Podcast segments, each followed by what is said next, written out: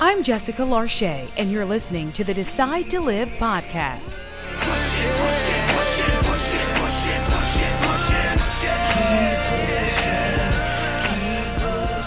You know that saying, there's no crying in baseball?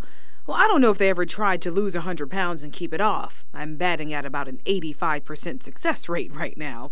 Well, there is all kinds of crying along the way tears of frustration, tears of joy, tears of pain, tears of passion, tears for the tears. For a long time, I thought the tears were a telltale sign that I wasn't strong enough. I thought I needed to toughen up. Well, after nearly six years of getting my life together, as I like to say on this journey, I have learned that the tears are signs of strength, especially when you learn to push through and just do it. You can cry and go to the gym, cry and eat kale, cry and keep pushing. It's okay to release those emotions along the journey. You have to, you need to. But as soon as you wipe your tears, refocus on that goal. Don't drown in those tears. Do your best breaststroke and just do it.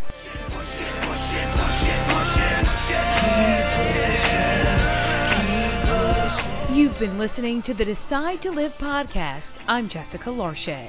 Remember, a brighter day is only one good decision away, and I hope you decide to live. If this episode inspired you to keep pushing, subscribe, rate, and share it with a friend.